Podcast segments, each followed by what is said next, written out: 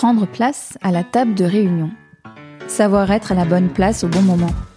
Placer ses pions. Investir la place publique. Mettre en place une top organisation à la maison. Déplacer des montagnes pour une cause. Placer plus de sens dans sa vie. Les femmes ont-elles enfin trouvé leur place? Quels espaces veulent-elles occuper aujourd'hui dans la société et sous quelle forme?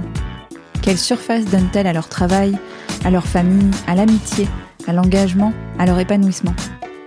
Bienvenue dans Place à prendre. Nous sommes trois, passionnés par les sujets des femmes et du travail et par les livres, et dans ce podcast, nous vous partageons des livres féministes et ou écrits par des femmes et ou qui parlent de femmes qui nous ont plu, qui nous ont fait réfléchir, qui nous ont donné envie de débattre ou de nous battre. Nous vous parlons des phrases qui nous ont bousculées, qui nous ont parlé, voire qui ont changé nos vies. Je suis Sandra Fiodo, créatrice du podcast Les Équilibristes, qui redéfinit la notion d'équilibre de vie et fondatrice de Conscious Cultures, une société de conseil qui aide les entreprises à créer les conditions qui permettront à leurs équipes de fournir leur meilleur travail. Je suis Laetitia Vito, autrice sur le futur du travail, mère de deux enfants et quatre livres, parmi lesquels Du labeur à l'ouvrage et En finir avec la productivité, critique féministe, une notion phare du travail et de l'économie. Je suis active sur Welcome to the Jungle et le podcast Nouveau Départ. Je suis Céline Alix, auteure de Merci mais non merci, comment les femmes redessinent la réussite sociale, ancienne avocate d'affaires, traductrice et aujourd'hui encore en pleine révolution professionnelle.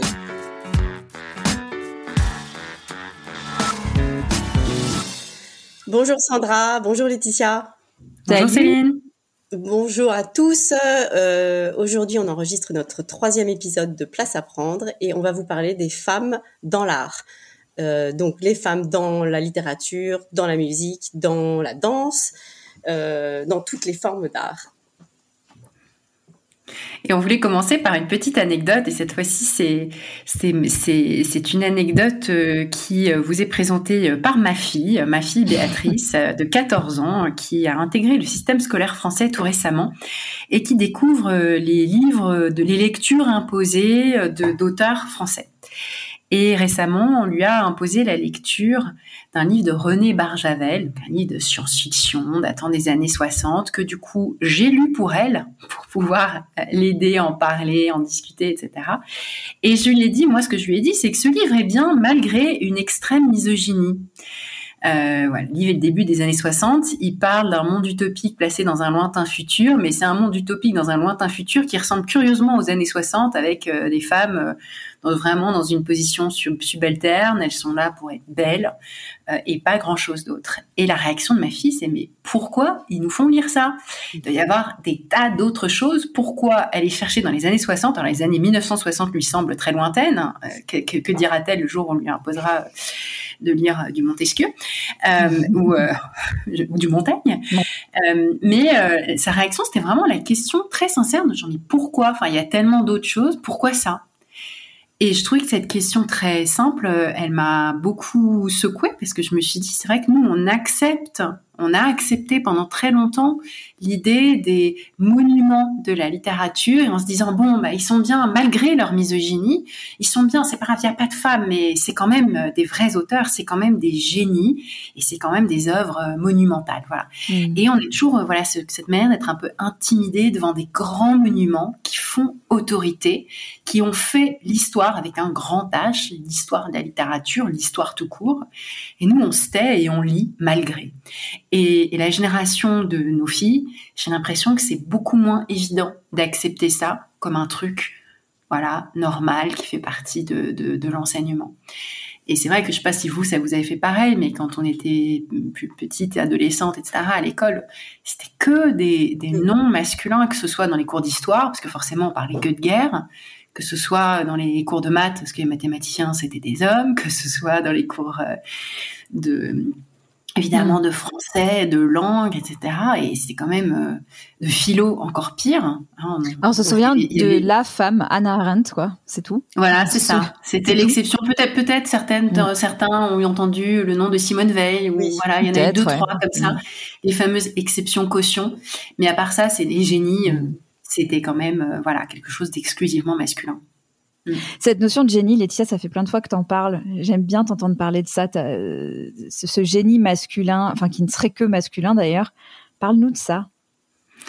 Oui, on, est très intimidé par ce mot-là de génie. Moi, ça me le fait dans toutes les disciplines, les échecs, l'architecture, etc. Et on se prend toujours dans la figure euh, l'idée qu'il existerait une méritocratie du génie. C'est-à-dire qu'il y a des gens vraiment géniaux qui méritent de rentrer dans l'histoire, d'être connus, d'être écoutés, d'être médiatisés. Et puis, euh, il y aurait des gens qui, seraient juste un peu laborieux, qui, qui, travaillent derrière, qui bûchent, mais qui sont pas des génies avec un grand G. Et, et ce qui est dingue, c'est que cette notion de génie, en fait, elle est très excluante, elle est très injuste et elle est très fausse. Elle, elle oublie le travail qu'il y a derrière.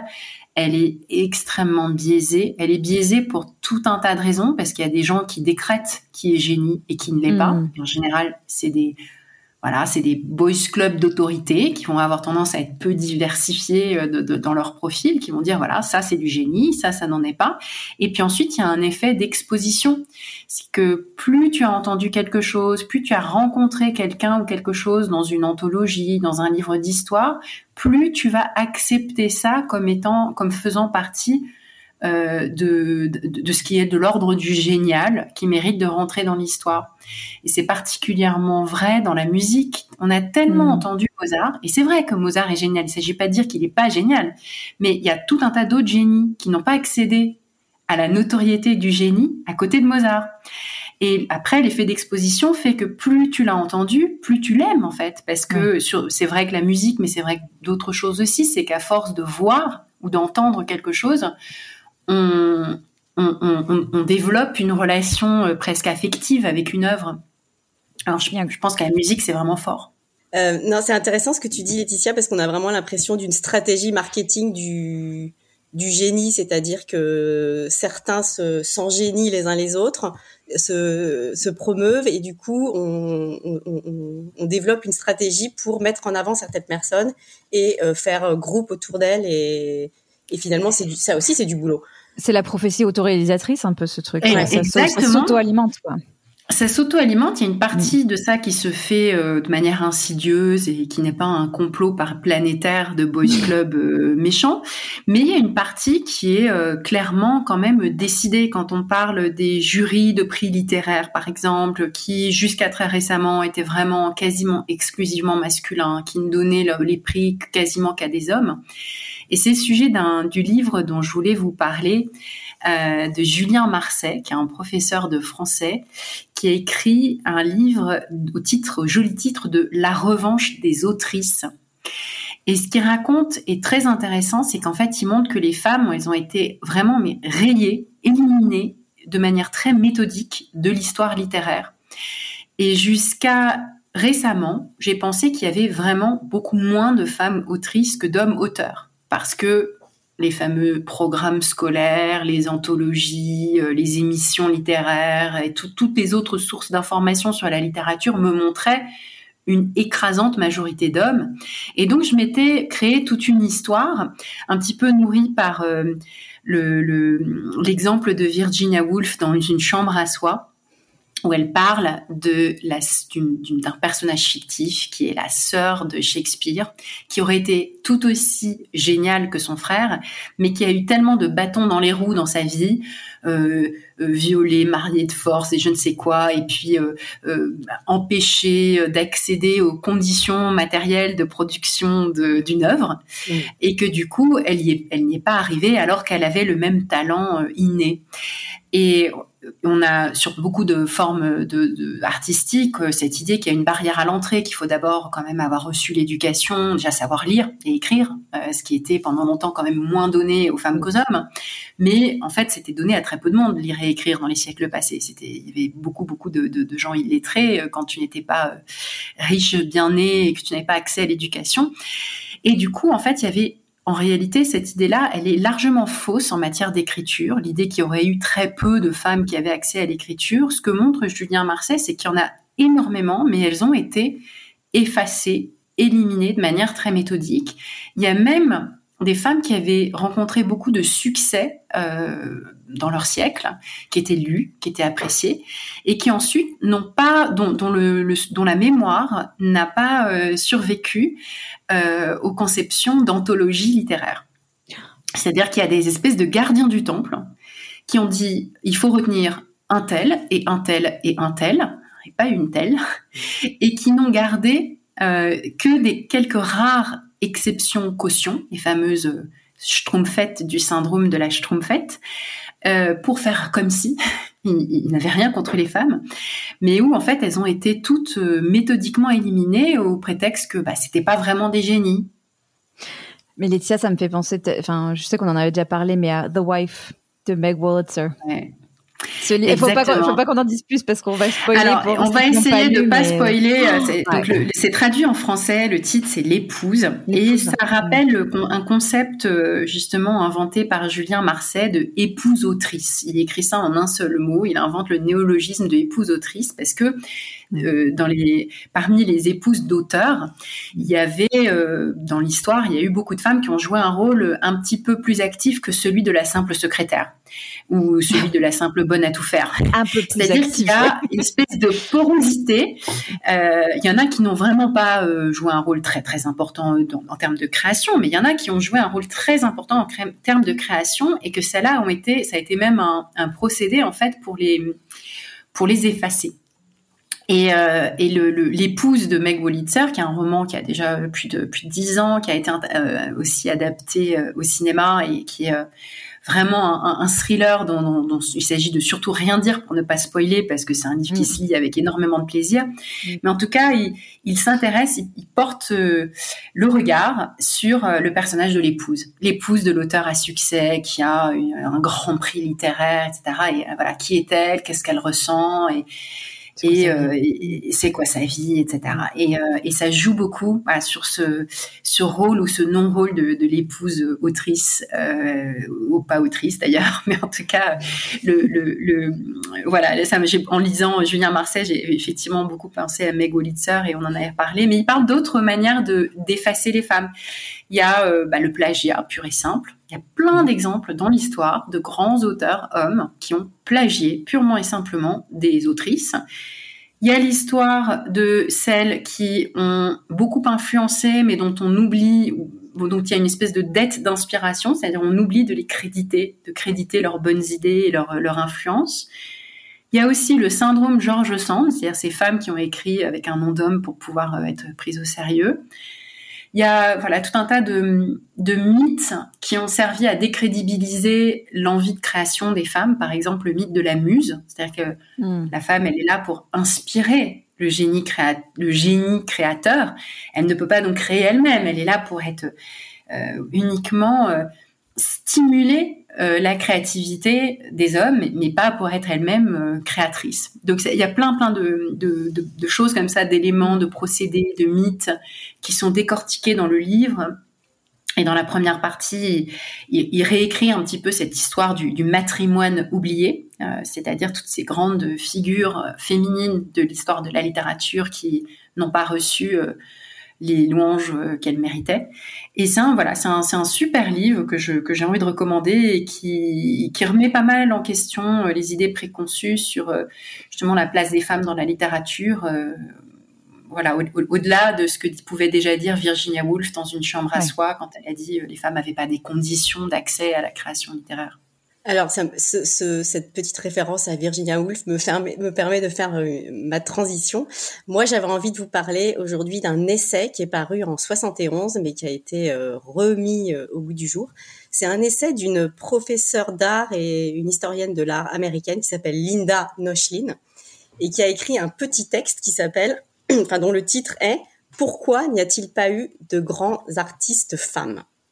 Hmm. Elle pose cette question et elle, euh, elle commence par dire, euh, alors on est encore face à un problème de femmes. Pourquoi euh, les femmes n'ont pas réussi à accéder à la grandeur Avec en sous-jacent, ah, ben si les femmes n'ont pas accédé à la grandeur, c'est qu'elles ne sont pas capables de grandeur. Hmm. Et elle, dans cet essai, elle va s'employer à, à, à, détruire cette, cette affirmation.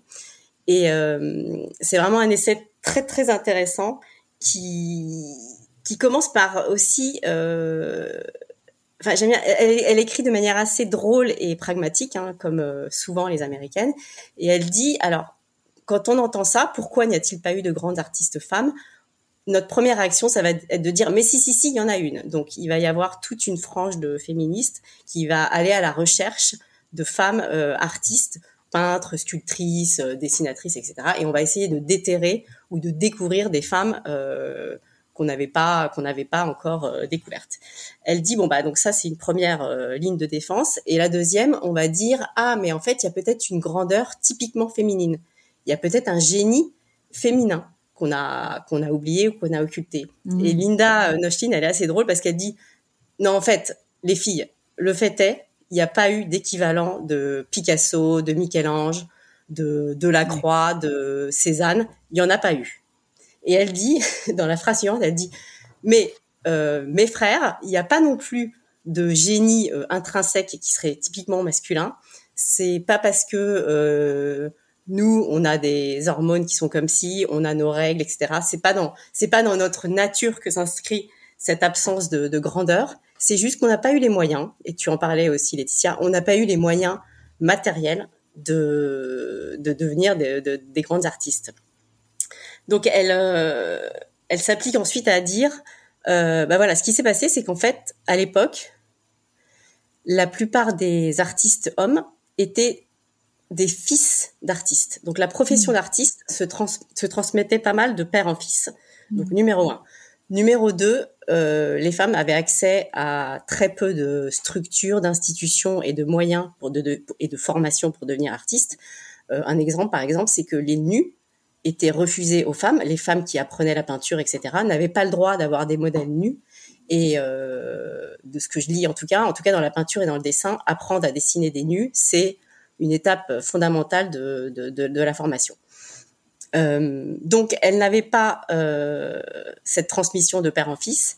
Elle n'avait pas les moyens euh, matériels, institutionnels et euh, éducatifs pour apprendre euh, leur métier. Et donc, euh, et en plus, elles étaient évidemment assignées à d'autres fonctions. On leur, on disait, les femmes doivent être euh, euh avant tout des mères et des, et des gardiennes, euh, non pas du temple mais de la maison. Donc, euh, voilà, on, les avait déjà mis dans une case. Donc, elle, elle déconstruit vraiment cette idée aussi du génie, comme quoi, voilà, le talent artistique, c'est quand même quelque chose qui s'acquiert, c'est une discipline, c'est un, c'est un travail, et c'est pas quelque chose qui tombe du ciel. Euh, le génie qui serait une force divine qui, qui ne s'abattrait que sur les hommes. Et elle, euh, voilà, elle explique de manière hyper euh, factuelle et pragmatique pourquoi on n'a pas eu autant d'artistes, de grandes artistes femmes que de grands artistes hommes. Et c'est c'est un essai qui vraiment, je trouvais très hyper d'actualité et qui et qui et qui mérite d'être lu et relu euh, ce, qui est, intéressant, c'est qu'on voit que c'est différent d'une forme d'art à une autre, en fait. C'est que même dans la littérature, il y a des formes d'art qui étaient jugées plus accessibles aux femmes, comme le genre épistolaire. En gros, plus c'est intimiste, plus, plus les barrières à l'entrée sont, sont basses. C'est-à-dire que si tu n'as besoin que de papier et d'un crayon, il y a plus de chances si tu as pourvu que tu on t'ait appris à lire et écrire, bien entendu, euh, tu as plus de chances d'accéder à l'écriture, alors que la peinture, il y a des institutions, il y a du matériel, il y a une dimension collective, de même que le cinéma ou la musique, il y a une barrière à l'entrée qui est peut-être euh, plus importante pour être diffusée ensuite, pour être reconnue, pour avoir accès aux bons instruments ou aux orchestres quand tu fais une œuvre collective et que du coup, en fonction de ces barrières à l'entrée, de la dimension collective ou, ou intimiste de la forme d'art, tu vas avoir plus ou moins de femmes, quoi. Oui, et, dans une forme d'art, tu peux aussi avoir des niveaux de sujets euh, plus ou moins grandioses. je ne sais pas si vous avez vu, il y a une exposition en ce moment au Louvre à Paris qui s'appelle Les choses sur les natures mortes. Et en fait, euh, j'ai eu la chance d'assister à une conférence où la conférencière nous expliquait que à l'époque, euh, les natures mortes c'était vraiment la dernière, la dernière, ah le dernier sujet intéressant de la peinture parce que les grands peintres, ils peignaient euh, l'histoire avec un grand H, justement, les grands personnages, des paysages sublimes, le cas échéant des portraits. Et alors vraiment au dernier niveau, il y avait la nature morte qui n'avait aucun intérêt et qui était réservée donc aux femmes, puisqu'elles pouvaient le faire dans leur cuisine avec un pinceau et trois euh, trois pots de peinture. Donc euh, hmm. c'est vraiment intéressant. Et ensuite, évidemment, cette forme a acquis beaucoup plus de de dignité et puis de et d'autorité est devenu un art vraiment euh, à part entière. Mais c'est marrant parce qu'on a démarré en disant que les natures mortes, bon, bah, c'était un truc de bonne femme, quoi.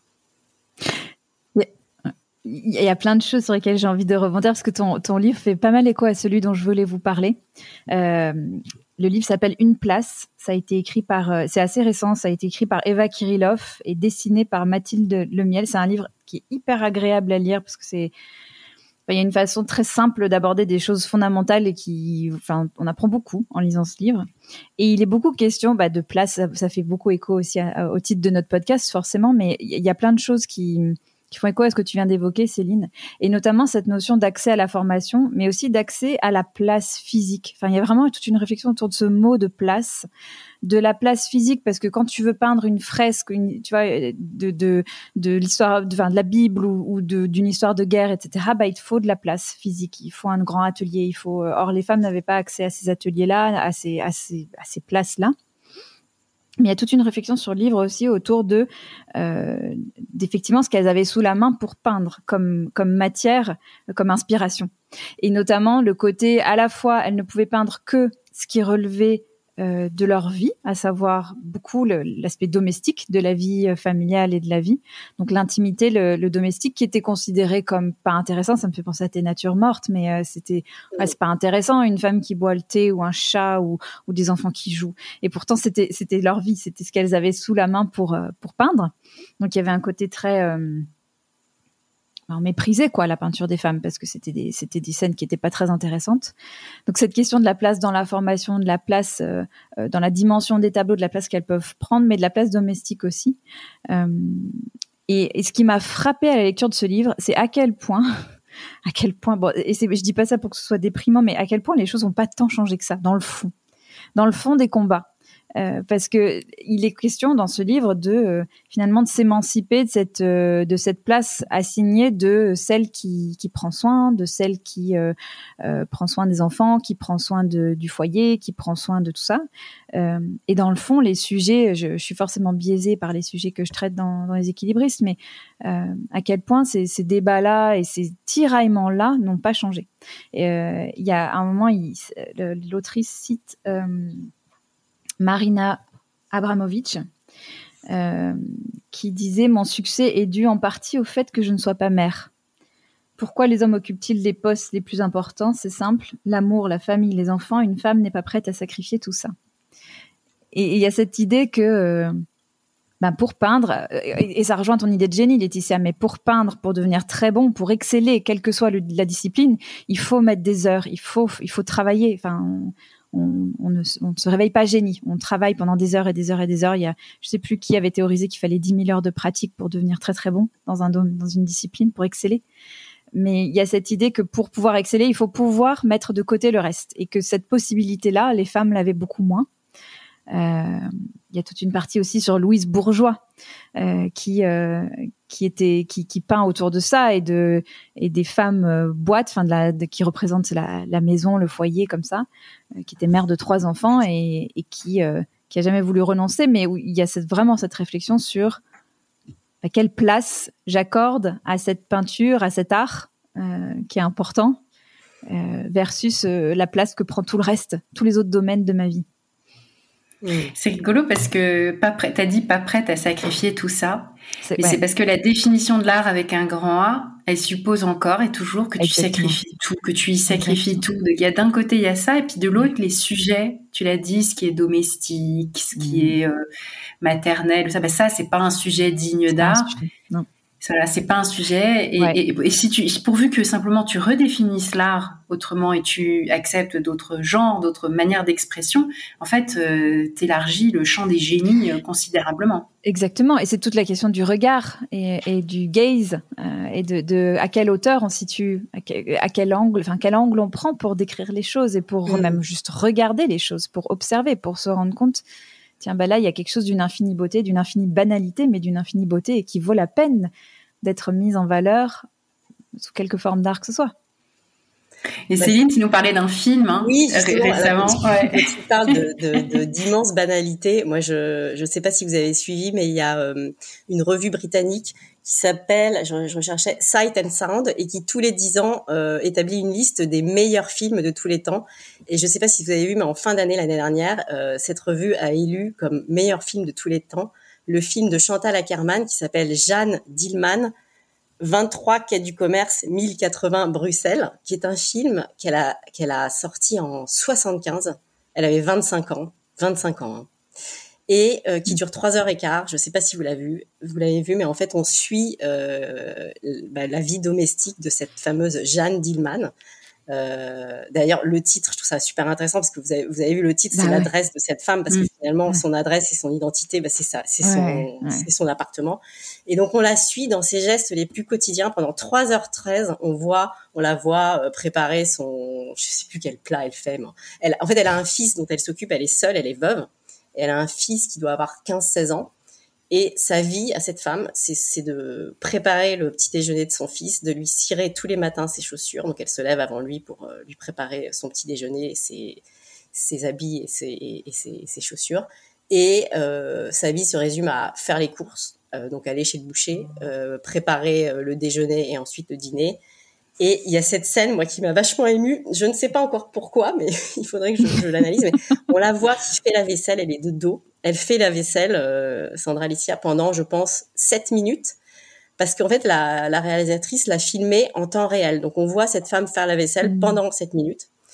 Et elle est de dos, donc elle est courbée. Et donc, on voit ces gestes euh, hyper simples, hyper... Euh, voilà, bah, pas, pas super épanouissants, quoi, des trucs de tous les jours. Et je sais pas, c'est c'est hyper émouvant et, je suis tellement contente que ce film ait eu un prix et soit considéré comme le film de tous les temps. Alors autant vous dire que il y a eu plein de détracteurs et que il y a pas mal de gens qui ont dit mais pourquoi voir une femme faire sa vaisselle serait le film le, meilleur film de tous les temps? Mais ouais c'est un film qui est, hmm.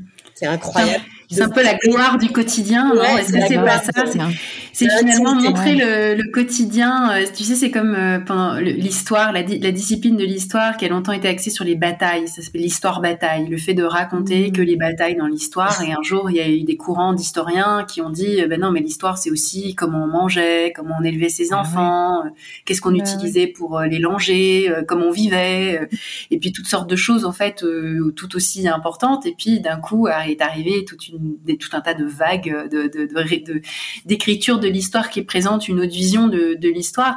Et là, c'est un peu pareil avec le film que tu racontes, c'est que le film, c'est tellement toujours être, une, censé être une histoire euh, grande, quoi, une grande histoire, et, avec les codes de la grande histoire. Et si tu appliques les codes de la grande histoire à une à une histoire dans sa dans sa dans sa simplicité, dans son caractère limité où, l'adresse il y en a qu'une quoi. Bah, je pense que ça mm. ça procure un sentiment euh, étrange de oui en fait le grand il peut se nicher partout quoi dans les choses les plus petites et les plus les plus banales. Alice Zéniter, vous avez lu Alice Zéniter Non. Elle a écrit un livre qui s'appelle Toute une moitié du, monde, qui euh, retrace aussi un peu l'histoire de, la, narration, de l'écriture, de la littérature euh, sous ce prisme-là. Et elle dit en fait, euh, des codes narratifs sont des codes narratifs masculins. C'est toujours des aventures, je vais dehors, je rencontre des, des ennemis, je me bats, je surmonte, et machin. Et qu'en fait, l'arc narratif typique de ce qui fait un grand roman, eh ben, en fait ne colle pas à des histoires domestiques euh, banales mm. qui vont être plus euh, des états d'âme, euh, des problèmes quotidiens ou des choses qui n'ont pas enfin forcément des ennemis de la même forme, mais qu'en fait tout le tout le, schéma narratif et les codes d'expression de ces formes d'art ben, mm. ne correspondent pas à beaucoup de femmes parce qu'elles n'ont pas d'histoire comme ça à raconter quoi. Bah c'est ce qu'on a reproché aussi à Annie Ernaux là quand elle a quand elle a reçu quand même le, le prix Nobel je pense qu'on aurait dû, enfin, tous les Français auraient dû se féliciter de ça. Et il y en a, il y en a eu plein qui ont dit, mais enfin, euh, euh, ce qu'elle raconte aussi, c'est la vaisselle et euh, les enfants. franchement, c'est pas de la grande littérature. Et je sais plus qui disait, mais avec Proust, et qu'est-ce qu'il nous racontait lui? Il nous racontait qu'il était dans son lit aussi à, avec son asthme. Franchement, c'était, il était déjà là le, le, genre narratif du, du, dedans, comme tu dis. Il sortait pas beaucoup de chez lui, si ce n'est pour aller dans des, dans des soirées mondaines, mais elle ça aussi, ça m'a, ça m'a vraiment marqué. Elle a été beaucoup, beaucoup euh, décriée sur euh, le sujet de sa littérature, qui était aussi, voilà, taxé d'être trop, bah, trop féminin en fait. Hein. Il faut, dire ce qu'il y a. et, moi, vous me faites penser, j'ai envie de faire un petit coucou à, à Sophie Félix Joachim, qui est, que j'ai rencontrée parce que c'est une auditrice du podcast et on, on s'est rencontrés comme ça, et qui est peintre et qui, euh, fait, qui est en train de faire tout un travail sur le moment de la douche chez les mères. le moment de la douche. Et toi, tu ris parce que tu sais ce que c'est le moment de la douche. Le moment de la douche, c'est à peu près le seul moment où, normalement, tu es tranquille dans ta salle de bain. Je dis normalement parce que quand on a vécu un confinement, on sait que c'est pas si simple quand on a des enfants en bas âge. Mais ce, temps qui est juste à soi, euh, mm. où on voilà, où, on a, on peut, euh, on a quelques minutes comme ça dans la journée, qui a priori un temps qui revient tous les jours. Euh, mais qui est d'une banalité sans nom et en même temps un temps extrêmement précieux dans des mm. dans des quotidiens euh, et donc avec elle des batailles. Elle peint, ça, en fait. Ouais, elle, elle, elle a demandé, elle a lancé un appel à participation où elle demande qu'on envoie une photo. C'est évidemment très protecteur de l'intimité de, de, chacune qui veut bien se prêter au projet, mais il y a cette idée de qu'est-ce qu'on capte de ces moments-là, quoi. Qu'est-ce que, mm. qu'est-ce qui se passe dans ces moments-là, dans ce, ce côté sacré de, de l'eau aussi. Enfin, euh, ce, ce temps qui est vraiment que à soi. Et de l'endroit à soi aussi, ouais, de, l'endroit à, soi. Exactement. Et on revient à Virginia Woolf. on revient tout le temps à Virginia Woolf. Et, euh, et, et, je trouvais ça très, enfin, son travail m'émeut beaucoup parce que parce qu'il y a de ça et je pense qu'on a.